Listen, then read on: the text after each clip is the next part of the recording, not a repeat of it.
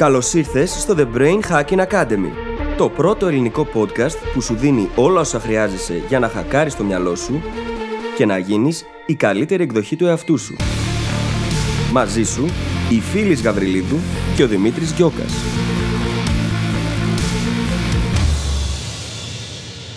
Γεια σου Brain Hacker και καλώς ήρθες σε άλλο ένα επεισόδιο του The Brain Hacking Academy.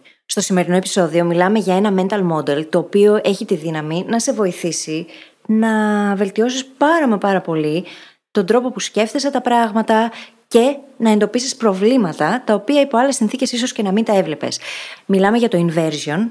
Inversion στα ελληνικά πρακτικά σημαίνει αντιστροφή, αντιστροφή στον τρόπο σκέψης λοιπόν.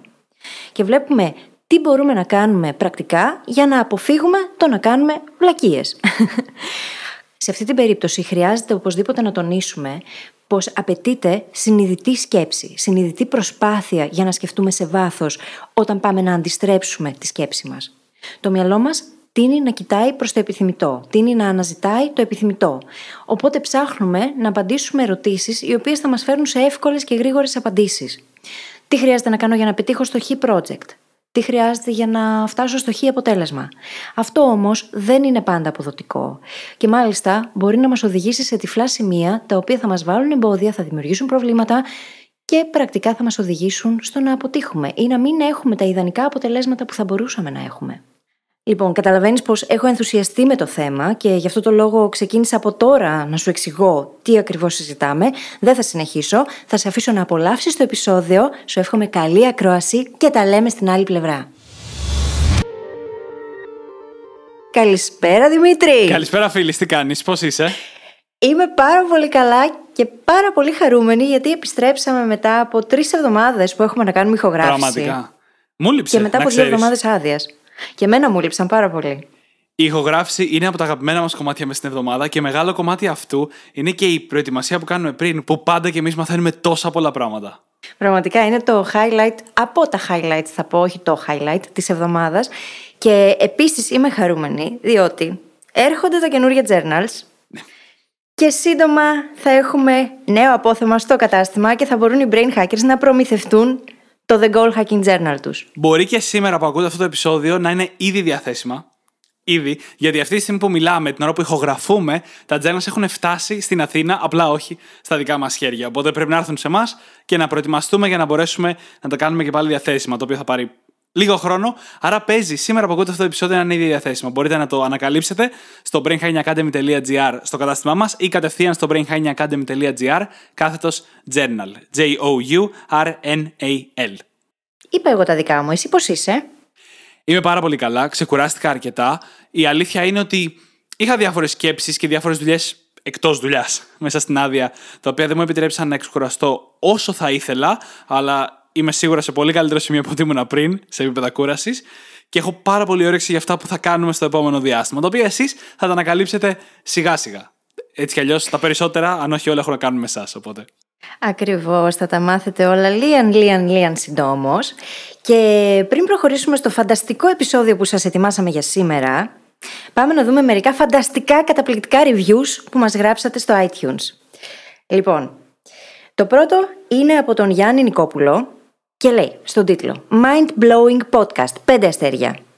Αν δεν είσαι μοιημένος στον κόσμο της αυτοβελτίωσης, ξεκίνα από εδώ και ετοιμάσου για ένα μοναδικό ταξίδι σε ένα νέο υπέροχο κόσμο. Για τους παλιούς, ώρα για επανάληψη υψηλού επίπεδου. Φίλοι και Δημήτρη, έχετε βάλει τον πύχη σε δυσθεώρητα ύψη. Σας ευχαριστώ για όσα μοιράζεστε απλόχερα. Εντάξει, wow, έχω ανατριχιάσει. Πραγματικά, Γιάννη. Γιάννη, σε ευχαριστούμε πάρα πάρα πολύ. Είναι από τους αγαπημένους μας brain hackers, ο Γιάννης, Βεβαίως. να το πούμε αυτό. Και το review σου είναι φανταστικό και είναι τιμή μας να μιλάς για μας και να μιλάτε για μας με αυτά τα λόγια. Πραγματικά τιμή μας. Και πόσο ωραίο είναι που τους γνωρίζουμε, που γνωρίζουμε πολλούς από τους brain hackers προσωπικά, έτσι. Και έχουμε ανταλλάξει μηνύματα, έχουμε μιλήσει μαζί τους, με κάποιους από αυτούς έχουμε δουλέψει μαζί. Πόσο υπέροχο πράγμα είναι αυτό. Και περνάω με αυτό στο δεύτερο review της ημέρας. Ο τίτλος είναι Μια κοσμικά πλασμένη ιστορία. Πέντε αστέρια από τον Δημήτρη C014. Και λέει: Μόλις παρέλαβα το journal και μετά από μια δύσκολη μέρα στη δουλειά, βάζω να ακούσω το επεισόδιο με το Resilience. Σημείωση. Παρέλαβα το journal 5 και μισή το απόγευμα. Άκουσα το επεισόδιο 17 και 40. Στις 17 και 45, με κεφαλαία τώρα, με πήρε τηλέφωνο ο Δημήτρης. Συμπέρασμα. Συμπέρασμα. Η δουλειά που κάνετε, παιδιά, είναι κορυφαία. Σας ευχαριστώ προσωπικά για όλο αυτό το motivation και την αγάπη που βάζετε μέσα στο journal και φυσικά στα επεισόδια. Μπράβο με κεφαλαία. Εντάξει, ευχαριστώ πάρα πολύ. Έχω ανατριχιάσει για δεύτερη ε, ευχαριστούμε πάρα πάρα πολύ. Και εγώ το ήξερα ότι έρχεται αυτό το review, γιατί πήρα ένα τηλέφωνο σχετικά με το journal και την παραλαβή του journal που λέει ότι μόλις το παρέλαβε. Και πραγματικά η αντίδραση στην άλλη πλευρά του τηλεφώνου ήταν τόσο ζεστή και τόσο θερμή που καταλήξαμε να κάνουμε μια ολόκληρη συζήτηση. Γιατί ήταν Πραγματικά πάρα πολύ ένθερμος ο Δημήτρης. Αυτό που λες ότι εισέπραξε από το review, το εισέπραξα και εγώ στο τηλέφωνο. Και μου είπε ότι αμέσως μόλις κλείσουμε θα πάει να κάνει αυτό ακριβώς. Θα γράψει αυτό βασικά που έγραψε. Είναι πάρα πολύ ωραίο αυτό που συμβαίνει, παιδιά, και χαιρόμαστε που έχουν ανοίξει και όλα τα πράγματα και κάπως πλέον έχουμε την ευκαιρία να συναντηθούμε μαζί σας τυχαία. Για παράδειγμα, εκεί που πάμε να κάνουμε εμβόλιο. Ε, έχουμε κάτι πολύ ωραίες τέτοιες ιστορίες πλέον και συγκεντρώνονται όλο και περισσότερες. Χαιρόμαστε πάρα πάρα πολύ που σας έχουμε μαζί μας και ανυπομονούμε για όσα έρχονται. Και το πρώτο από όσα έρχονται είναι το επεισόδιο το οποίο θα ξεκινήσουμε να μιλάμε για το θέμα μας αμέσως αυτή τη στιγμή. Και είμαστε αρκετά εμπνευσμένοι από το προηγούμενο μας επεισόδιο για την λήψη αποφάσεων. Το οποίο για μας και για πολλούς από εσάς, νομίζουμε, ήταν τα αγαπημένα μας επεισόδια. Πάρα πολύ πρακτικό, διαφορετικό και με πολύ χρήσιμα εργαλεία που μπορούν να μας βοηθήσουν να πάρουμε καλύτερες αποφάσεις στη ζωή μας. Ένα από αυτά τα μοντέλα που μελετήσαμε στο προηγούμενο επεισόδιο είναι το μοντέλο της αντιστροφής, το inversion. Το οποίο θα αναλύσουμε αρκετά περισσότερο σήμερα γιατί είναι από τα σημαντικότερα νοητικά μοντέλα που χρησιμοποιούν οι καλύτεροι thinkers, να το μεταφράσω, διανοητές ανά τον κόσμο. Άνθρωποι δηλαδή οι οποίοι προσπαθούν να σκέφτονται σε πολύ υψηλό επίπεδο και όλοι μας προσπαθούμε, θέλουμε να φτάσουμε σε αυτό το σημείο. Γι' αυτό και είμαστε όλοι μαζεμένοι εδώ πέρα, σαν brain hackers. Το μοντέλο της αντιστροφής λοιπόν είναι από τα κύρια, γιατί μας επιτρέπει να επιτεθούμε στις ίδιες μας τις σκέψεις, με την καλή έννοια, να τις αμφισβητήσουμε. Μας επιτρέπει να σπάσουμε διάφορα assumptions, υποθέσεις που κάνουμε για διάφορες καταστάσεις, τις οποίες τις βγάζουμε μόνοι μας, πολλές φορές δεν ισχύουν. Να αναρωτηθούμε, να μελετήσουμε, να ανακαλύψουμε νέες πιθανότητες και μας ενθαρρύνει να δούμε τα πράγματα από μια διαφορετική οπτική. Όλα αυτά σε ένα νοητικό μοντέλο. Και στην ουσία, με πολύ απλά λόγια, αυτό το νοητικό μοντέλο σημαίνει το εξής. Αντί να προσπαθώ να είμαι η πιο έξυπνη ή ο πιο έξυπνος, αρχίζω να προσπαθώ να αποφύγω το να κάνω βλακίες. Και αυτό έχει πάρα πολύ μεγάλη δύναμη. Ακούγεται και λίγο αστείο, αλλά έχει πολύ μεγάλη δύναμη. Εξού και ο Τσάρλι Μάγκερ, ο άνθρωπος ο οποίος έκανε δημοφιλή τα mental models και τη διανόηση υπό αυτό το πρίσμα γενικώ, το πήρε και το υιοθέτησε από ένα Γερμανό μαθηματικό, τον Καρλ Γκούσταφ Γιάκοπ Γιακόμπι, και το έκανε πάρα πολύ δημοφιλές. Είναι λοιπόν ένα από εκείνα τα mental models που μπορούν να μας βοηθήσουν πάρα πολύ να δούμε τα πράγματα διαφορετικά, να τα δούμε από άλλες οπτικές γωνίες, να πάμε κόντρα στον φυσικό τρόπο με τον οποίο σκέφτεται το μυαλό μας και επί της ουσίας να κάνουμε συνειδητή προσπάθεια, να σκεφτούμε συνειδητά πάνω σε ένα θέμα για να καταλήξουμε σε συμπεράσματα που μπορούν να μας βοηθήσουν αργότερα. Και θα μείνω στη βασικότερη λογική του μοντέλου, την οποία ήδη ανέφερες, στο να προσπαθούμε να μην κάνουμε βλακίες. Ζούμε τη ζωή μας με αυτό που λέγεται forward thinking, σκέψη προς τα μπροστά. Το οποίο σημαίνει βασικά ότι έχουμε ένα στόχο, ένα πρόβλημα και σκεφτόμαστε πώς θα το λύσω αυτό το πρόβλημα, πώς θα φτάσω σε αυτό το στόχο. Κοιτάμε από εδώ που είμαστε, καθαρά προς τα μπροστά. Το inversion, αυτό που μας κάνει είναι να το κοιτάξουμε ανάποδα, να πούμε τι μπορεί να με κάνει να αποτύχω; Μια ερώτηση που την έχουμε μοιραστεί μαζί σας πολλές φορές σε αυτό το podcast. Τι είναι αυτό που μπορεί να μου δημιουργήσει πρόβλημα; Τι είναι αυτό που μπορεί να κάνει το πρόβλημά μου χειρότερο; Τι είναι αυτό που σίγουρα δεν θα με βοηθήσει να λύσω το πρόβλημά μου; Και θα δούμε πάρα πολλά παραδείγματα, πάρα πολλά παραδείγματα κατά τη διάρκεια του επεισοδίου για να φανταστείτε και άλλους τρόπους να το φέρετε στη ζωή σας. Το νόημα όμως είναι ότι απαντώντας αυτές τις ερωτήσεις, εντοπίζουμε τις περισσότερες φορές τα εύκολα λάθη που θα μπορούσαμε να κάνουμε που να μας δημιουργήσουν πρόβλημα. Αποφεύγοντά τα αυτά, μπορούμε να είμαστε συστηματικά μη χαζοί, μη ηλίθιοι, θα το πω. Και το θέμα δεν είναι ότι λύνει το πρόβλημα, έτσι. Δεν μπορεί να λύσει το πρόβλημα από μόνο του το inversion. Όμως μας βοηθάει σε πολύ μεγάλο βαθμό να αποφύγουμε μπελάδες. Διότι είναι πολύ πιο εύκολο το να αποφεύγεις να κάνεις βλακίες από το να προσπαθείς πάντα να κάνεις έξυπνα πράγματα. Γιατί δεν μπορούμε να ξέρουμε ποια είναι τα έξυπνα πράγματα ανά περίπτωση για να τα κάνουμε. Ενώ το να δούμε τις βλακίες, να εντοπίσουμε τα πράγματα δηλαδή τα οποία μπορεί να μας φέρουν μπελάδες, είναι πολύ πολύ πιο εύκολο. Όμως το μυαλό μας δεν συνηθίζει να σκέφτεται έτσι, διότι εστιάζει πάρα πολύ στο επιθυμητό. Θέλουμε να βλέπουμε εκείνο που θέλουμε να πετύχουμε, όχι εκείνο που δεν θέλουμε. Οπότε, με αυτή τη λογική, με αυτή την προς τα εμπρός σκέψη, τείνουμε να έχουμε πάρα πολλά τυφλά σημεία. Και θέλουμε αυτό να το αντιστρέψουμε τώρα εδώ. Και ένα πράγμα που θα τονίσουμε σε αυτά τα πλαίσια είναι η ανάγκη για συνειδητή σκέψη. Και πόσο το inversion μας οδηγεί εκεί. Διότι δεν μπαίνουμε πάρα πολύ εύκολα στη διαδικασία να κάτσουμε και να σκεφτούμε πραγματικά συνειδητά πάνω σε ένα θέμα που μας απασχολεί. Και αυτό διότι έχουμε πει και στο παρελθόν το μυαλό μας ε, είναι φτιαγμένο για να ψάχνει να βρει τρόπους να εξοικονομήσει ενέργεια. Η επιπλέον σκέψη είναι εξόδεμα στην πραγματικότητα. Και την αποφεύγουμε. Οπότε πηγαίνουμε από την πεπατημένη, από εκείνα τα mental models τα οποία ήδη γνωρίζουμε και κατέχουμε και τα έχουμε χρησιμοποιήσει ήδη πάρα πολλές φορές. Το να σκεφτούμε λοιπόν αντίστροφα πάει κόντρα στην ίδια τη φύση του εγκεφάλου. Και γι' αυτό το λόγο απαιτεί πολύ συνειδητή προσπάθεια για να γίνει. Και όχι μόνο το μυαλό μας θέλει να χαλάσει λιγότερη ενέργεια εξορισμού από τη βιολογία μας, αλλά ταυτόχρονα δεν τα πάει πολύ καλά με το delayed gratification και την κατανόησή του.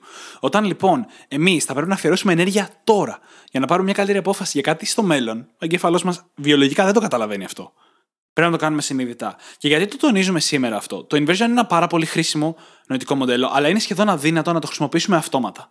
Ακόμα και αν το χρησιμοποιήσουμε για πολύ καιρό επίτηδες, ακόμα και αν το αφιερώσουμε αρκετό χρόνο για να το καταλάβουμε βαθιά, δεν είναι εύκολο, είναι βασικά πρακτικά αδύνατο να γίνει μέρος της διέστησής μας. Άρα λοιπόν θέλουμε να το κάνουμε συνειδητά, να αφιερώσουμε το χρόνο, να το βάλουμε στο χαρτί, να το μαγνητοφωνήσουμε, να το συζητήσουμε με κάποιον άλλον την ερώτηση που προκύπτει από την αντιστροφή, προκειμένου να τη λάβουμε σοβαρά υπόψη μας. Είναι μια έννοια που μου αρέσει πολύ, η οποία λέγεται η δουλειά που χρειάζεται να κάνεις για να έχεις άποψη. Mm. Για να έχουμε άποψη στη ζωή μας και να έχουμε σοβαρή άποψη, πρέπει να κάνουμε τη δουλειά. Να αφιερώσουμε χρόνο να ερευνήσουμε το θέμα, να δούμε τις απόψεις της απέναντι πλευράς και να τις μελετήσουμε πολύ βαθιά και να τις κατανοήσουμε. Και μόνο όταν δεν μπορούμε πλέον να βρούμε άλλα πράγματα, καινούργια πράγματα που να μας αλλάζουν κάπως ή να μας διαμορφώνουν την άποψη, τότε έχουμε τη δικιά μας άποψη. Το ίδιο ισχύει και για τις δικές μας αποφάσεις. Για να έχουμε μια πραγματική άποψη για το ποια είναι η καλύτερη ιδέα, πρέπει να το έχουμε κατανοήσει βαθύτερα.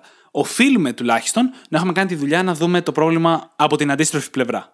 Και στην ουσία, μας βοηθάει να αντιπαρέλθουμε το confirmation και το selection bias. σω ακόμα και τις ίδιες μας πεπιθήσεις ή το αξιακό μας σύστημα. Το μυαλό μας συνήθως δεν αναζητάει τους περιορισμούς των δικών μας σκέψεων και υποθέσεων γύρω από τα πράγματα. Οπότε χρειάζεται ακριβώς αυτή η συνειδητή προσπάθεια για να μάθουμε να αντιστρέφουμε τη συλλογιστική μας και να σπάμε ενδεχομένως όλα εκείνα τα biases που μας εμποδίζουν να δούμε ποια πράγματα μπορεί να φέρουν εμπόδια σε αυτό που πάμε να πετύχουμε. Πού έχουμε εμείς τη φυλασιμία. Πού έχουμε κενά γνωστικά τα οποία χρειάζεται να καλύψουμε; Αποκτούμε λοιπόν έτσι βαθύτερη κατανόηση του ίδιου του προβλήματος, πράγμα που σημαίνει ότι διαμορφώνουμε άποψη, όσο πιο ολοκληρωμένη άποψη γίνεται, και αυτό μας βοηθάει να αποκτήσουμε πολύ καλύτερη εικόνα των επιλογών μας. Και έχουμε πει στο παρελθόν πως το μέλλον μας είναι τόσο ευρύ όσο και οι επιλογές μας. Χρειάζεται λοιπόν να βρούμε τρόπους, και το inversion είναι ένας από αυτούς τους τρόπους, να δημιουργήσουμε όσο καλύτερες και όσο περισσότερες επιλογές γίνεται για τον εαυτό μας. Και θα θυμίσω εδώ κάτι που είπαμε στο προηγούμενο επεισόδιο, που είναι ότι είναι πολύ πιο εύκολο να ορίσεις μια κακή επιλογή, μια κακή απόφαση, από μια καλή. Με τον ίδιο τρόπο που είναι πιο εύκολο να ξέρεις τι δεν θέλεις, αντί του να ξέρεις τι θέλεις, έτσι ακριβώς είναι και πολύ πιο εύκολο να βρεις αυτά τα οποία είναι βλακίες και να μην τα κάνεις. Και αυτό ισχύει γιατί οι περισσότερες βλακίες, τα περισσότερα λάθη που μπορούμε να κάνουμε στο ταξίδι μας είναι αρκετά εμφανή. Αλλά χωρίς την αντιστροφή δεν τα σκεφτόμαστε δεν τα λαμβάνουμε υπόψη, δεν τα αναλύουμε με τον ίδιο τρόπο. Που σημαίνει ότι μπορούμε πολύ εύκολα να πέσουμε θύμα τους, ακόμα και αν ξέρουμε ότι είναι λάθη. Γιατί δεν τα έχουμε στο συνειδητό μας νου. Άρα, εντοπίζουμε τα πολύ πιο εύκολα απλά λάθη, τα αποφεύγουμε και ήδη είμαστε πολύ πιο μπροστά από ό,τι θα ήμασταν χωρίς αυτό. Και αντιλαμβανόμαστε όλοι πως είναι ένα νοητικό μοντέλο το οποίο λειτουργεί αφαιρετικά. Αφαιρεί στην ουσία, δεν προσθέτει η σκέψη μας συνηθίζει να προσθέτει. Το μυαλό μας συνηθίζει να προσθέτει στα πράγματα που ξέρουμε. Πάμε να λύσουμε μια κατάσταση, πηγαίνουμε προς τα μπρος, ε, παίρνουμε την κατάσταση ως έχει, ως δεδομένο και απλά προσθέτουμε πάνω σε αυτήν. Προσπαθούμε να κάνουμε βελτιώσεις, μικροβελτιώσεις και μεγάλες βελτιώσεις πάνω στην ίδια την κατάσταση. Με το να αντιστρέψουμε όμως την κατάσταση την ίδια, αφαιρούμε. Και όταν αφαιρείς, έχεις πολύ μεγαλύτερη δύναμη πάνω στο πρόβλημα. Για παράδειγμα, στο Essentialism, ο Greg McKeown λέει ότι αν θέλεις να δεις ποια πράγματα θα επιλέξεις τα οποία είναι τα απολύτως ουσιώδη για να συνεχίσεις να κάνεις την επιχείρησή σου, για παράδειγμα, ξεκίνα με το να αφαιρέσεις τα πάντα Και έπειτα να δεις ποια από αυτά που έκανες πριν ή που θα μπορούσες εν δυνάμει να κάνεις, έχει νόημα να γίνονται. Και να εστιάσεις μόνο σε αυτά. Και στην ουσία αυτός είναι ένας πάρα πολύ ωραίος τρόπος για να βρει κανείς εκείνο το 20% που οδηγεί στο 80% των αποτελεσμάτων, έτσι. Ακριβώς. Είναι η απλοποίηση η οποία μπορεί να μας βοηθήσει σε καλύτερα αποτελέσματα, με καλύτερη ποιότητα ζωής και επιδόσεων. Μου αρέσει πολύ αυτό το παράδειγμα και μου θυμίζει και πάρα πολύ αυτό που λέμε και εμείς για τις ειδοποιήσεις στο κινητό, ας πούμε, στα πλαίσια της αναβλητικότητα. Κλείσε όλες οι ειδοποιήσεις και μετά άνοιξε αυτές που θες. Μην πας απλά κλείνοντας αυτές που δεν χρειάζεσαι. Είναι και αυτό ένα παράδειγμα αντιστροφής. Και όπως είπε η φίλης, η αντιστροφή είναι αφαιρετική. Η σκέψη προς τα μπροστά που ανέφερα νωρίτερα είναι προσθετική. Τι μπορώ να κάνω για να φτάσω εκεί; Τι πρέπει να προσθέσω, τι πρέπει να κάνω παραπάνω για να φτάσω εκεί; Ποιον στόχο πρέπει να θέσω ή ποια βήματα πρέπει να κάνω για να πετύχω το στόχο μου; Το πρόβλημα με αυτό είναι ότι πολλές φορές η πρόσθεση δημιουργεί έξτρα προβλήματα. Υπάρχει μια ολόκληρη έννοια γι' αυτό, ειδικά στον χώρο της ιατρικής, και μάλιστα ο Ιπποκράτης είχε γράψει «Οφελέιν μη βλάπτην». Δηλαδή, είναι ωφελής ή κυρίως μη βλάψεις. Είναι ένα από τα κομμάτια του όρκου του Ιπποκράτη συγκεκριμένα. Τον ορκίζονται κάθε χρόνο χιλιάδες, εκατομμύρια γιατροί στον κόσμο. Και είναι πάρα πολύ εύκολο να μείνουμε μόνο στο πρώτο μισό. Το να ωφελείς. Ότι η δουλειά σου είναι να πα και να ωφελήσεις. Αλλά μερικές φορές ο καλύτερος τρόπος να το κάνεις αυτό είναι με το να μην βλάψεις. Και αυτό το αγνοούμε πάρα πολύ. Αν προσθέσουμε σε αυτό και το ότι ζούμε σε μια κοινωνία η οποία έχει αιμονή με το να κάνεις πάντα κάτι, υπάρχει ένα bias υπέρ του να κάνεις κάτι. Η αδράνεια, το ότι μερικές φορές καλύτερη επιλογή είναι το να μην κάνεις τίποτα και το να αφήσεις τα πράγματα να κυλήσουν μόνα τους, δεν υπάρχει πλέον στο σύστημά μας, στο λεξιλογιό μας, στο πλωστάσιό μας. Είναι κάτι που το έχουμε ξεχάσει τελείως. Την πιθανότητα απλά να τα αφήσεις να γίνουν τα πράγματα, να έχεις τσακωθεί με τον άλλον και να μην στείλεις επιτόπου 15 μηνύματα. Ούτε να προσπαθήσεις να πεις τελευταία κουβέντα ή οτιδήποτε άλλο. Να αφήσεις απλά λίγο το χώρο, το χρόνο, σαν παράδειγμα. Και αυτό συμβαίνει γιατί πάμε να λύσουμε το άμεσο πρόβλημα, εκείνο που έχουμε μπροστά μας και το βλέπουμε σε πρώτο επίπεδο, και δεν μπαίνουμε στη διαδικασία να σκεφτούμε σε δεύτερο και τρίτο επίπεδο τι θα συμβεί. Εκείνο το ωραίο ερώτημα που έχουμε δώσει στο παρελθόν. Και μετά τι; Οπότε λύνουμε το επιφανειακό θέμα. Η επέμβαση όμως που κάναμε εμείς για να λύσουμε αυτό το θέμα μπορεί να δημιουργήσει προβλήματα σε δεύτερο, τρίτο, τέταρτο, νιωστό επίπεδο. Και αν δεν μπούμε στη διαδικασία να σκεφτούμε σε βάθος, δεν θα αναλάβουμε και την κατάλληλη δράση ή μη δράση αντίστοιχα για να αφήσουμε τα πράγματα να γίνουν όπως πρέπει. Ένα άλλο παράδειγμα είναι εκείνο του να δημιουργήσει ο ανταγωνιστής μας ένα καινούριο προϊόν και να μαζευτούμε εμείς με την ομάδα μας και να πούμε: Ωραία, τι πρέπει να κάνουμε τώρα γι' αυτό. Και το θέμα είναι ότι είμαστε biased από την ίδια την προπόθεση, το προποθέτουμε δηλαδή ότι πρέπει να κάνουμε ντε και καλά κάτι. Ενώ δεν χρειάζεται πάντα. Και ίσως το πιο σοφό θα ήταν να μην κάνουμε απλά. Και θα πάω να δώσω λίγο περισσότερη έμφαση τώρα στο κομμάτι του ότι είναι καλύτερα να αποφεύγουμε το να κάνουμε κάποια βλακεία, το να κάνουμε βλακίες, από το να κάνουμε τα πράγματα όσο καλύτερα μπορούμε. Κάτι πάρα πολύ ενδιαφέρον που διάβασα πριν κάνουμε το επεισόδιο έχει να κάνει με το τέννη και μια μεγάλη έρευνα που είχε γίνει γύρω από το τέννη που έδειξε ότι εκτός αν είσαι ένας από τους καλύτερους, κορυφαίους παίχτες στο τέννη, ενώ το πεκατό, ας πούμε, στη λίστα, το καλύτερο που έχεις να κάνεις, σαν ταινίστα μετά, είναι να αποφεύγεις να χάνεις πόντους και όχι να προσπαθείς να κερδίζεις πόντους. Το οποίο ακούγεται τόσο περίεργο. Αλλά αν το αναλύσουμε λίγο, βγάζει τόσο πολύ νόημα. Γιατί θυμάστε μια τάκα που έχουμε πει στο παρελθόν ότι ο ερασιτέχνης προπονείται μέχρι να το κάνει σωστά, ενώ ο επαγγελματίας προπονείται μέχρι να μην μπορεί να το κάνει λάθος. Σε αυτό που συζητάμε για το τέννη, εκτός αν ανήκει στην κορυφή του κόσμου, ανήκει στην κατηγορία του ερασιτέχνη. Α το πούμε έτσι. Δηλαδή, στην κατηγορία όπου η βελτίωσή σου έρχεται με το να κάνεις όσο το δυνατόν λιγότερα λάθη. Δύο παίχτες που δεν είναι στην κορυφή του κόσμου να παίζουν μαζί, δεν κερδίζει ο καλύτερος. Χάνει αυτός που κάνει τα περισσότερα λάθη. Και το τέννη είναι ένα άθλημα με πολλά λάθη, που η μπάλα πάει στο φιλέ, βγαίνει εκτός ορίων, double faults στο service κτλ. Που τα λάθη όντως ορίζουν το match. Άρα λοιπόν, αν θέλεις να κερδίζεις το τέννη, θέλεις απλά να εστιάσεις στο να κάνεις όσο το δυνατόν λιγότερα λάθη γίνονται. Να χάνεις όσο το δυνατόν λιγότερους πόντους γίνεται. Και αν το κάνεις αυτό consistently και γίνεσαι και καλύτερος σε αυτό, κάποια στιγμή θα φτάσεις στο επίπεδο του επαγγελματία, του κορυφαίου παίχτη στο τέννη, στο οποίο επίπεδο πλέον είστε και οι δύο τόσο καλοί, σχεδόν ίσα καλοί, που εκεί όντως προσπαθείς απλά να πάρεις το πόντο στον άλλον. Είστε και οι δύο τόσο καλοί που κάνετε ελάχιστα λάθη, σχεδόν μηδενικά λάθη, και προσπαθείς να κερδίσεις στους πόντους, στα εκατοστά και στα χιλιοστά κυριολεκτικά. Και μια και το ίδιο το mental model ε, είναι κάτι το οποίο στην ουσία είναι δύσκολο να το κάνουμε ακριβώς επειδή χρειάζεται να το κάνουμε συνειδητά. Δεν είναι δύσκολο σαν mental model. Είναι δύσκολο από την άποψη ότι πρέπει συνειδητά να σηκωθούμε και να πούμε: Ωραία, τώρα θα εφαρμόσω το inversion.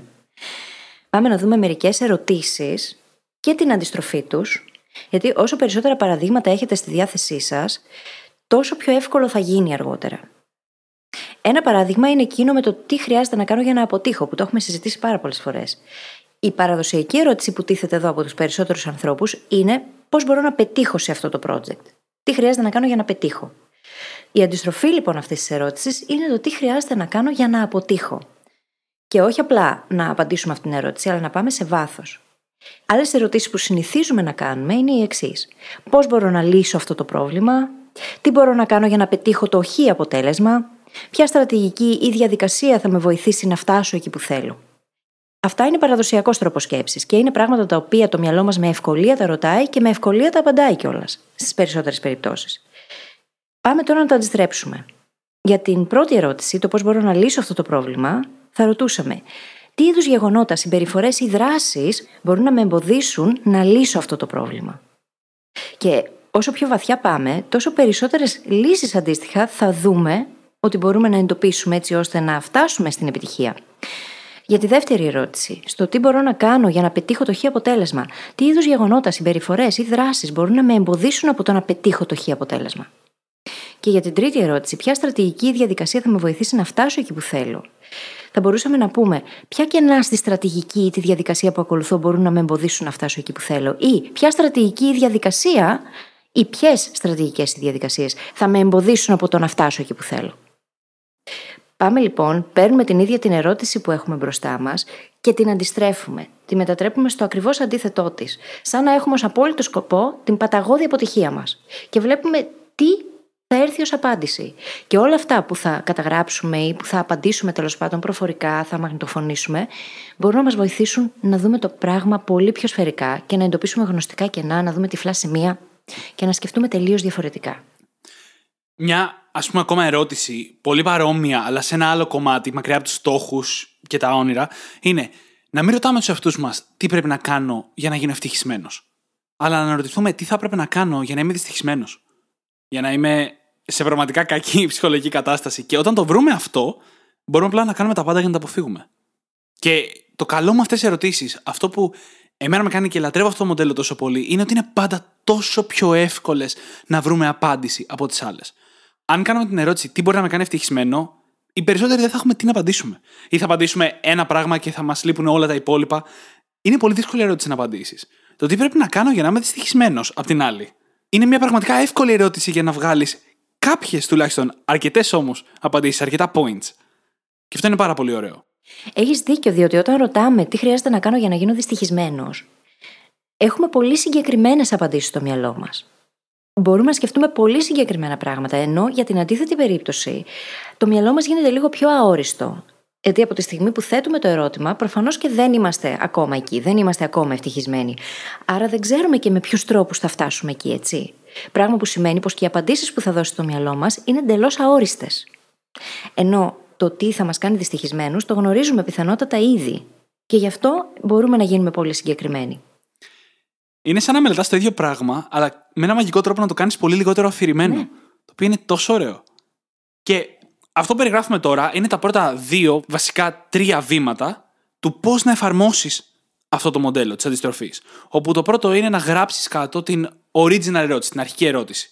Τι μπορώ να κάνω για να πετύχω το στόχο μου, ποια βήματα πρέπει να ακολουθήσω για να πετύχω το στόχο μου; Το δεύτερο βήμα είναι να γράψεις την αντιστραμμένη ερώτηση. Τι θα πρέπει να κάνω για να αποτύχω; Τι θα πρέπει να κάνω για να είμαι δυστυχισμένος. Το τρίτο βήμα είναι να καταγράψεις εννοείται την απάντηση και να την κατανοήσεις βαθύτατα. Στην αντίστροφη ερώτηση. Πάντα να κατανοήσεις δηλαδή τι είναι αυτό που θα σου δημιουργούσε αυτό το αποτέλεσμα και γιατί. Το γιατί είναι πολύ σημαντικό να μπει εδώ στο τρίτο βήμα. Γιατί θα με έκανε αυτό να αποτύχω. Και εκεί μπαίνει αυτό που έλεγε η φίλη νωρίτερα με τις συνέπειες σε δεύτερο και τρίτο βαθμό. Αφού έχουμε κάνει αυτή την ανάλυση, το τέταρτο βήμα είναι να περάσουμε αυτές τις σκέψεις, αυτά τα αποτελέσματα από κάποιον άλλον άνθρωπο ή από πολλούς ανθρώπους, ώστε να επικυρώσουν, να επιβεβαιώσουν αυτά που σκεφτόμαστε και να μας δώσουν ανατροφοδότηση, να διορθώσουμε τη σκέψη μας όπου χρειάζεται. Το οποίο είναι πάρα πολύ σημαντικό. Είναι hack, είναι πραγματικό hack, γιατί έχουμε τυφλά σημεία και λέγονται τυφλά σημεία για κάποιο λόγο. Μπορεί να κάνουμε όσα ασκήσει θέλουμε, να χρησιμοποιήσουμε όσα νοητικά μοντέλα θέλουμε. Αυτό δεν σημαίνει ότι θα καταφέρουμε να αποφύγουμε τα τυφλά μας σημεία. Γι' αυτά πάντα χρειάζεται ένας εξωτερικός παρατηρητής για να λειτουργήσει σαν προβολέας πάνω σε αυτά. Είτε ένας ή περισσότεροι έτσι. Διότι αυτό το νοητικό μοντέλο είναι μεν πάρα μα πάρα πολύ αποτελεσματικό και βοηθητικό, γιατί μας βοηθάει να εντοπίσουμε αυτά τα κενά και τα τυφλά μας σημεία. Από την άλλη όμως, εξαρτάται παντελώς από το circle of competence μας. Δηλαδή από εκείνα τα πράγματα που ήδη γνωρίζουμε. Και επειδή δεν μπορούμε να ξέρουμε τι δεν ξέρουμε, υπάρχουν πολλές πιθανότητες να πέσουμε σε σφάλματα τα οποία δεν γνωρίζουμε και να τα δούμε αργότερα. Και ίσως αργότερα έρθει η στιγμή που θα ανακαλύψουμε άγνωστες μεταβλητές που δεν είχαμε αναγνωρίσει από άγνοια ή άλλα πράγματα που ήταν εξ αρχής στον έλεγχό μας, αλλά δεν τα λάβαμε υπόψη μας επειδή δεν ξέραμε ότι ήταν όντως στον έλεγχό μας. Οπότε είναι πάρα πολύ βοηθητικό το να το περάσουμε και μέσα από άλλους ανθρώπους, να το φιλτράρουν και εκείνοι, να μας πούν και εκείνοι τη γνώμη τους. Ανθρώπους που βέβαια γνωρίζουν γιατί μιλάμε, έτσι, γνωρίζουν, κατέχουν το πρόβλημα και οι ίδιοι και μπορούν όντως να βοηθήσουν. Και όλο αυτό μπορεί να μας βοηθήσει στο να δημιουργήσουμε μια πολύ καλή στρατηγική και ένα σχέδιο δράσης για να αποφύγουμε όλα όσα διαπιστώσαμε ότι μπορούν να μας οδηγήσουν στο να αποτύχουμε. Και μέσα από αυτό, στην ουσία, να είναι το σχέδιο δράσης μας όσο το δυνατόν περισσότερο bulletproof, αλεξίσφαιρο. Και αν δεν κάνουμε το σχέδιο, δεν έχουμε κάνει τίποτα. Ναι, έχουμε μια ανάλυση, έχουμε κάποιες σκέψεις, αλλά χωρίς το σχέδιο για να αποφύγουμε όλα τα λάθη, τα πιθανά λάθη που θα μας οδηγούσαν στο να αποτύχουμε, θα καταφέρουμε να αποφύγουμε δύο-τρία. Μόνο αυτά που είναι φρέσκα-φρέσκα στο μυαλό μας. Χρειάζεται αυτό το πλάνο. Είναι πάρα πολύ σημαντικό. Και όπου πλάνο μπορεί να είναι οτιδήποτε. Μπορεί να είναι κάποια υπενθύμηση να βλέπουμε κάθε μέρα και να σκεφτόμαστε να κάνουμε κάποιο συγκεκριμένο λάθος. Ή κάποιο metric, κάποιος αριθμός, ο οποίος μας δείχνει στη δουλειά αν πάμε να ξεπεράσουμε κάποιο όριο που θα δημιουργούσε πρόβλημα. Εξαρτάται πάντα από την κατάσταση. Το θέμα είναι να βρούμε έναν τρόπο να αποφύγουμε αυτά τα λάθη συστηματικά στη συνέχεια. Και πάμε να δούμε άλλη μια πάρα πολύ ωραία στρατηγική, η οποία λέγεται pre-mortem. Έχουμε το post-mortem και το pre-mortem. Στο post-mortem βλέπουμε μια εταιρεία η οποία έχει φτάσει, για παράδειγμα, στην απόλυτη καταστροφή, κοιτάμε προς τα πίσω και λέμε τα λάθη που γίνανε και πώς θα μπορούσαν να είχαν αποφευθεί και όλα αυτά τα ωραία. Σε αυτή την περίπτωση όμως η εταιρεία έχει ήδη καταστραφεί. Και όπου εταιρεία μπορείτε να βάλετε οποιαδήποτε άλλη συνθήκη, κατάσταση, άτομο, ό,τι θέλετε. Από την άλλη, το pre-mortem είναι πολύ πιο δυνατό εργαλείο, πολύ πιο αποτελεσματικό. Διότι αυτό που κάνουμε είναι συνήθως να κοιτάμε προς τα πίσω. Αυτό κρατήστε από το post-mortem. Κοιτάμε προς τα πίσω και προσπαθούμε να κάνουμε βελτιώσεις πάνω στη στρατηγική που έχουμε επιλέξει, ω έχει όμως. Δεν πάμε να αλλάξουμε στην ουσία στρατηγική, δεν αμφισβητούμε τη στρατηγική, προσπαθούμε να βελτιώσουμε την ίδια τη στρατηγική. Το pre-mortem λοιπόν είναι πολύ πιο αποτελεσματικό γιατί μπαίνουμε σε μια διαδικασία να κάνουμε ένα μικρό ταξίδι στο μέλλον. Να φανταστούμε για παράδειγμα ότι είμαστε ήδη ένα χρόνο μπροστά στο μέλλον και ότι έχουμε προχωρήσει σε δράση βάσει του σχεδίου που έχουμε τώρα μπροστά μας, που έχουμε αποφασίσει. Και έχουμε αποτύχει παταγωδός. Σε αυτή την περίπτωση λοιπόν, εφόσον έχουμε λάβει ως προπόθεση ότι έχει έρθει αυτή η παταγώδης αποτυχία και όπως με πληροφόρησε ο Δημήτρης νωρίτερα, αυτή η στρατηγική, ο τρόπος σκέψης λέγεται Kill the Company. Πάρα πολύ μου άρεσε αυτό, να ξέρετε. το έχω βάλει σε παρένθεση και το έχω κρατήσει. Αφού το κάνουμε λοιπόν αυτό, παίρνουμε 5 με 10 λεπτά και καταγράφουμε μια μικρή ιστορία για το πώς φτάσαμε σε αυτή την απόλυτη καταστροφή. Το μυαλό μας λοιπόν μπαίνει σε μια κατάσταση του να αναζητήσεις σφάλματα, να αναζητήσει πράγματα τα οποία δεν θα τα αναζητούσε υπό φυσιολογικές συνθήκες. Γιατί, είπαμε και στην αρχή, ψάχνει να βρει το επιθυμητό. Εστιάζουμε πάντα στο επιθυμητό, το ανεπιθύμητο, με κάποιον τρόπο το μπλοκάρουμε. Ακόμα και αν είμαστε όσο πιο ρεαλιστές γίνεται, πάντα το μυαλό βρίσκει τρόπο να μπλοκάρει πράγματα και να μην μας αφήσει να δούμε πίσω από τα τυφλά σημεία. Σε αυτή την περίπτωση, λοιπόν, πάμε να δούμε πώς αποτύχαμε παταγωδός. Και αυτό έχει πολύ μεγάλη δύναμη, διότι με αυτόν τον τρόπο μπορούμε να δούμε σφάλματα τα οποία μπορούμε να αποφύγουμε αργότερα και να κάνουμε το πλάνο μας ακόμα πιο ασφαλές, ακόμα πιο αλεξίσφαιρο. Και να πω ότι το post-mortem είναι η πιο έντονη εκδοχή έτσι, από όλο αυτό που περιγραφεί. Στο κοιτάω προς τα πίσω και κάνω βελτιώσεις. Post-mortem σημαίνει κατά λέξη μεταθάνατον. Άρα και στην αντιστροφή, στο pre-mortem, μελετάμε τα χειρότερα δυνατά σενάρια. Γι' αυτό και η ερώτηση που έχουμε μοιραστεί τόσες φορές στο παρελθόν είναι τι πρέπει να κάνω για να αποτύχω. Να πάνω όλα χάλια. Γιατί αυτή θα είναι σχεδόν πάντα και η πιο παραγωγική διαδικασία. Αυτό που θα μας δώσει τα περισσότερα insights.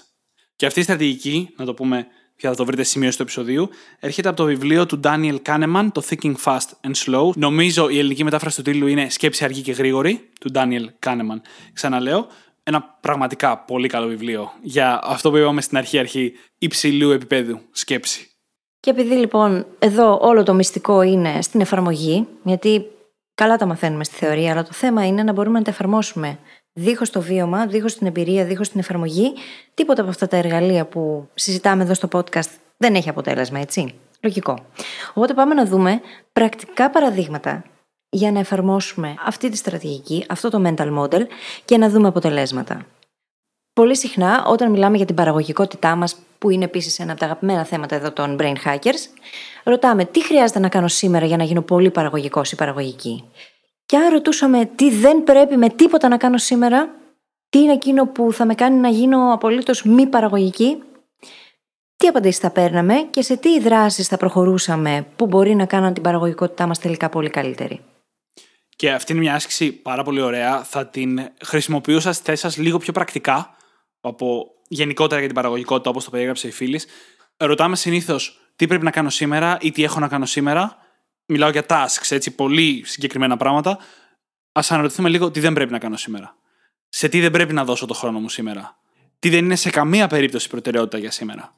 Και ξεκινάμε πάρα πολύ καλά τη μελέτη μας για την ημέρα και για το τι θα κάνουμε σήμερα με αυτόν τον τρόπο, γιατί βγάζουμε όλα τα ξερά και αφήνουμε μέσα τα χλωρά για να διαλέξουμε. Μια πολύ καλή αρχή που δεν την κάνουμε συνήθως. Και βοηθάει αν έχουμε ένα to-do list που έχει μέσα 40 αντικείμενα, να αποφασίσουμε εν τέλει από 5 από αυτά και όχι από 40, σαν την άσκηση με τον πιλότο του Warren Buffett. Ακριβώς. Και πάμε να δούμε μια άλλη πολύ ωραία ερώτηση, η οποία έχει πρακτική εφαρμογή στις επιχειρήσεις. Α πούμε ότι έχουμε μια επιχείρηση η οποία θέλει να καινοτομεί. Συνήθως αυτό που ρωτάμε είναι τι χρειάζεται να κάνουμε για να φέρουμε περισσότερο innovation, περισσότερη καινοτομία. Αυτό όμως περιορίζει το οπτικό μας πεδίο. Τι θα γινόταν αν ρωτούσαμε τι χρειάζεται να κάνουμε για να σκοτώσουμε παντελώς την καινοτομία, το innovation; Ο τρόπος που θα σκεφτόμασταν θα ήταν αφαιρετικός. Θα αρχίσαμε να αφαιρούμε πράγματα τα οποία πραγματικά οδηγούν στο να γινόμαστε λιγότερο καινοτόμοι, πραγματικά οδηγούν στο να έχουμε πολύ λιγότερο δημιουργική σκέψη, τόσο εμείς οι ίδιοι όσο και η ίδια μας η ομάδα, και πρακτικά θα μας έδινε ένα σχέδιο δράσης έτσι ώστε να αφαιρέσουμε τα εμπόδια επί της ουσίας του innovation. Και έτσι θα το διευκολύναμε σίγουρα πολύ περισσότερο. Ρωτώντας όμως την αρχική ερώτηση, τι χρειάζεται για να φέρουμε περισσότερο innovation, δυστυχώς όλα αυτά δεν θα τα βλέπαμε. Οι πιθανότητες να τα δούμε θα ήταν πολύ μειωμένες. Και αυτό παράδειγμα μου αρέσει πάρα πολύ. Για κάποιο λόγο μου είναι πάρα πολύ ξεκάθαρα δύο κομμάτια της αντιστροφής που αξίζει να αναφέρουμε. Το ένα είναι ότι υπάρχουν πολλές ερωτήσεις που μπορούν να προκύψουν από την αντιστροφή. Η μία, ας πούμε, είναι τι μπορούμε να κάνουμε για να σκοτώσουμε τελείως την καινοτομία στην επιχείρηση.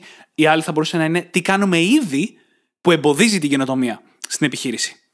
Μπορούμε λοιπόν στο mindset της αντιστροφής να μπούμε στη λογική να δούμε διαφορετικές ερωτήσεις που μπορούμε να θέσουμε πάνω στο τι ισχύει ήδη, πάνω στο θα μπορούσε να ισχύει στο μέλλον, πάνω στη δικιά μας συμπεριφορά, στη συμπεριφορά άλλων. Υπάρχουν πολλές παραλλαγές που μπορούμε να κάνουμε σε ερωτήσεις αντιστροφής και κάθε μία από αυτές θα μας δώσει κάποια διαφορετικά insights.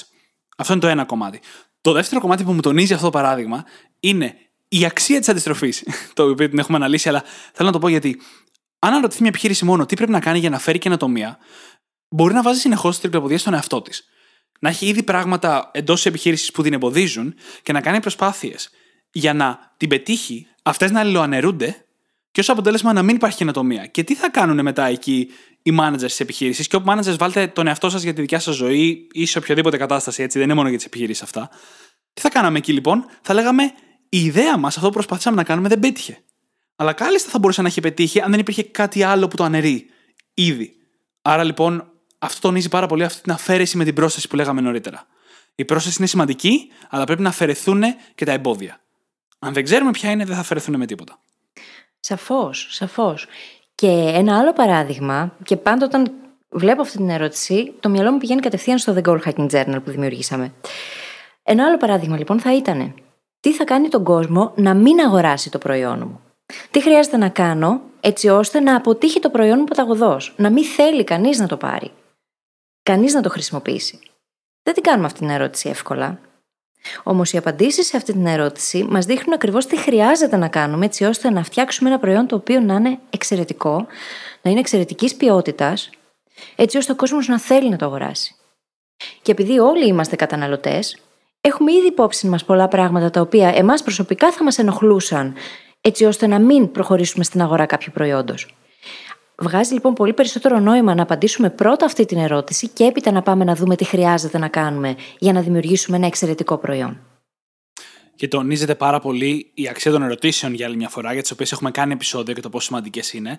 Και φανταστείτε τώρα την αντιστροφή με την κανονική σκέψη, η οποία πάντα είναι χρήσιμη, δεν την ξεχνάμε, και με τις τρελέ ερωτήσεις. Να αναρωτηθείς τι πρέπει να κάνω για να πετύχει το journal, τι πρέπει να κάνω για να αποτύχει το journal και τι θα έπρεπε να κάνω για να πετύχει σε μια κλίμακα που δεν θα μπορούσα ποτέ να φανταστώ. Mm-hmm. Μια τρελή ερώτηση. Να πετύχω τους στόχους μου για τα επόμενα 10 χρόνια στους επόμενους 6 μήνες. Όλες αυτές οι ερωτήσεις μαζί μπορούν να μας δώσουν πάρα πολύ υλικό για να πάρουμε καλύτερες αποφάσεις. Και μακροπρόθεσμα βελτιώνει και τη διέστησή μας, που είπαμε νωρίτερα. Ένα άλλο παράδειγμα τώρα, που μου αρέσει πάρα πολύ στην αντιστροφή, είναι όταν ξεσκατάρουμε στο σπίτι. Μου αρέσει γιατί εξηγείς στο μυαλό μου πολύ την επιτυχία της Μαρία Κόντο, της Κον Μαρή, γύρω από αυτό, η οποία άλλαξε, αντέστρεψε την κλασική λογική ότι ξεσκαρτάρω σημαίνει αποφασίζω ότι θα φύγει από το σπίτι μου και εστίασε στο τι μένει. Η φιλοσοφία της Κον Μαρή είναι ότι κρατάμε στο σπίτι μόνο τα αντικείμενα που μας φέρνουν χαρά, που μας κάνουν spark joy. Άρα λοιπόν επικεντρωνόμαστε σε αυτά που κρατάμε και πάντα όταν κρατάμε, κρατάμε λιγότερα από όταν επικεντρωνόμαστε στο ότι θα διώξουμε. Εν τω μεταξύ, όλο αυτό που συζητάμε τώρα, μικρή παρένθεση, είναι η απάντηση στην ερώτηση και πώς κάνω journaling. Που μου τη ρωτάνε συνέχεια. Μου στέλνετε μηνύματα και μου τη ρωτάτε, μου τη ρωτάνε οι μαθητές μου στο coaching. Ένας από τους τρόπους λοιπόν είναι το να απαντάμε ερωτήσεις. Ο ιδανικός τρόπος είναι να αμφισβητούμε ή να αντιστρέφουμε τις ίδιες μας τις ερωτήσεις. Ή να θέτουμε αντίθετα ερωτήματα με βάση αυτά που έχουμε γράψει.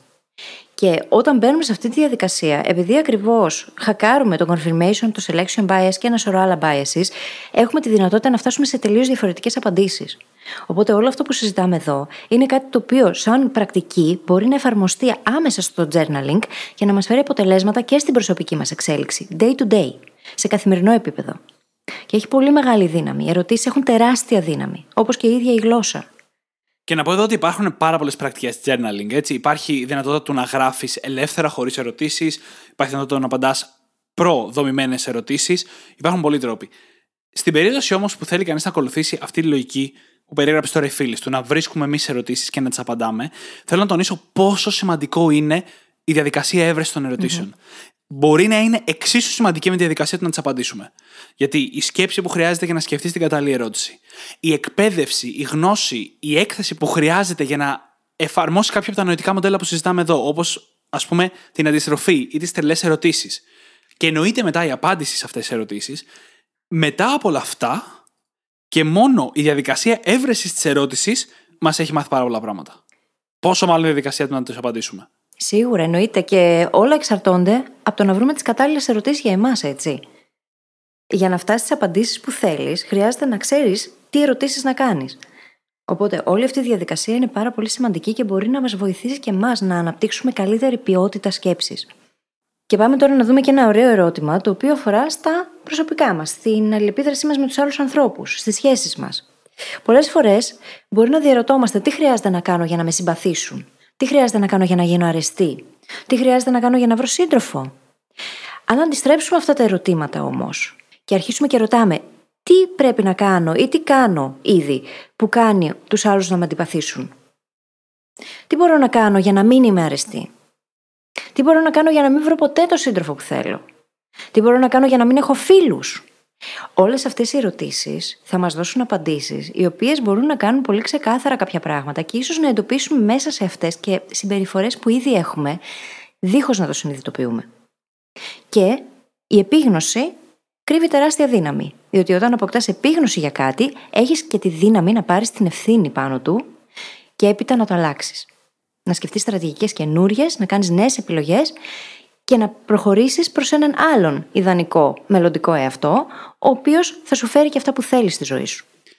Και το ίδιο μπορείς να το πας ένα επίπεδο παραπέρα και να το κάνεις, ας πούμε, για τις ερωτικές σου σχέσεις. Να αναρωτηθείς τι θα μπορούσε να καταστρέψει τη σχέση μου ή το γάμο μου; Έλλειψη εμπιστοσύνης, έλλειψη σεβασμού, να μην αφήνουμε χρόνο ένας στον άλλον, να μην περνάμε χρόνο μαζί, να μην επικοινωνούμε ανοιχτά για σημαντικά θέματα. Και μετά να τα αποφύγει όλα αυτά, το σχέδιο που λέγαμε νωρίτερα, και μόνο αποφεύγοντα αυτά, αυτά που είπα μόλις, πέντε πράγματα νομίζω είπα, η σχέση σου θα είναι 100 φορές καλύτερη από ό,τι θα ήταν με οποιοδήποτε από αυτά. Το ίδιο μπορούμε να κάνουμε στα οικονομικά μας. Πώς μπορώ να καταστραφώ οικονομικά, τι πρέπει να κάνω για να καταστραφώ οικονομικά; Να χαλάω περισσότερα από ό,τι βγάζω; Να αναλάβω χρέος που δεν μπορώ να σηκώσω ή που δεν έχω λόγο να σηκώσω; Αυτά και πολλά ακόμα, αν τα αποφύγουμε, θα μας βοηθήσουν πολύ, πολύ περισσότερο στο μέλλον. Να έχουμε μια καλύτερη ζωή, να πετύχουμε όποιους στόχους έχουμε. Και θα πω το εξής για την αντιστροφή. Δεν είναι σεξι. Δεν είναι ούτε κάποιο πολύ έξυπνο και όμορφο hack, ούτε η διαδικασία του είναι πάρα πολύ όμορφη γιατί επικεντρώνεται στα αρνητικά. Δεν είναι σεξι. Αλλά είναι από τους πιο εύκολους τρόπους να βελτιωθούμε και να βελτιώσουμε και τις αποφάσεις μας και τις επιλογές μας και τις δράσεις μας. Ναι, διότι μέσα από αυτό δεν χρειάζεται να εφεύρουμε τον τροχό.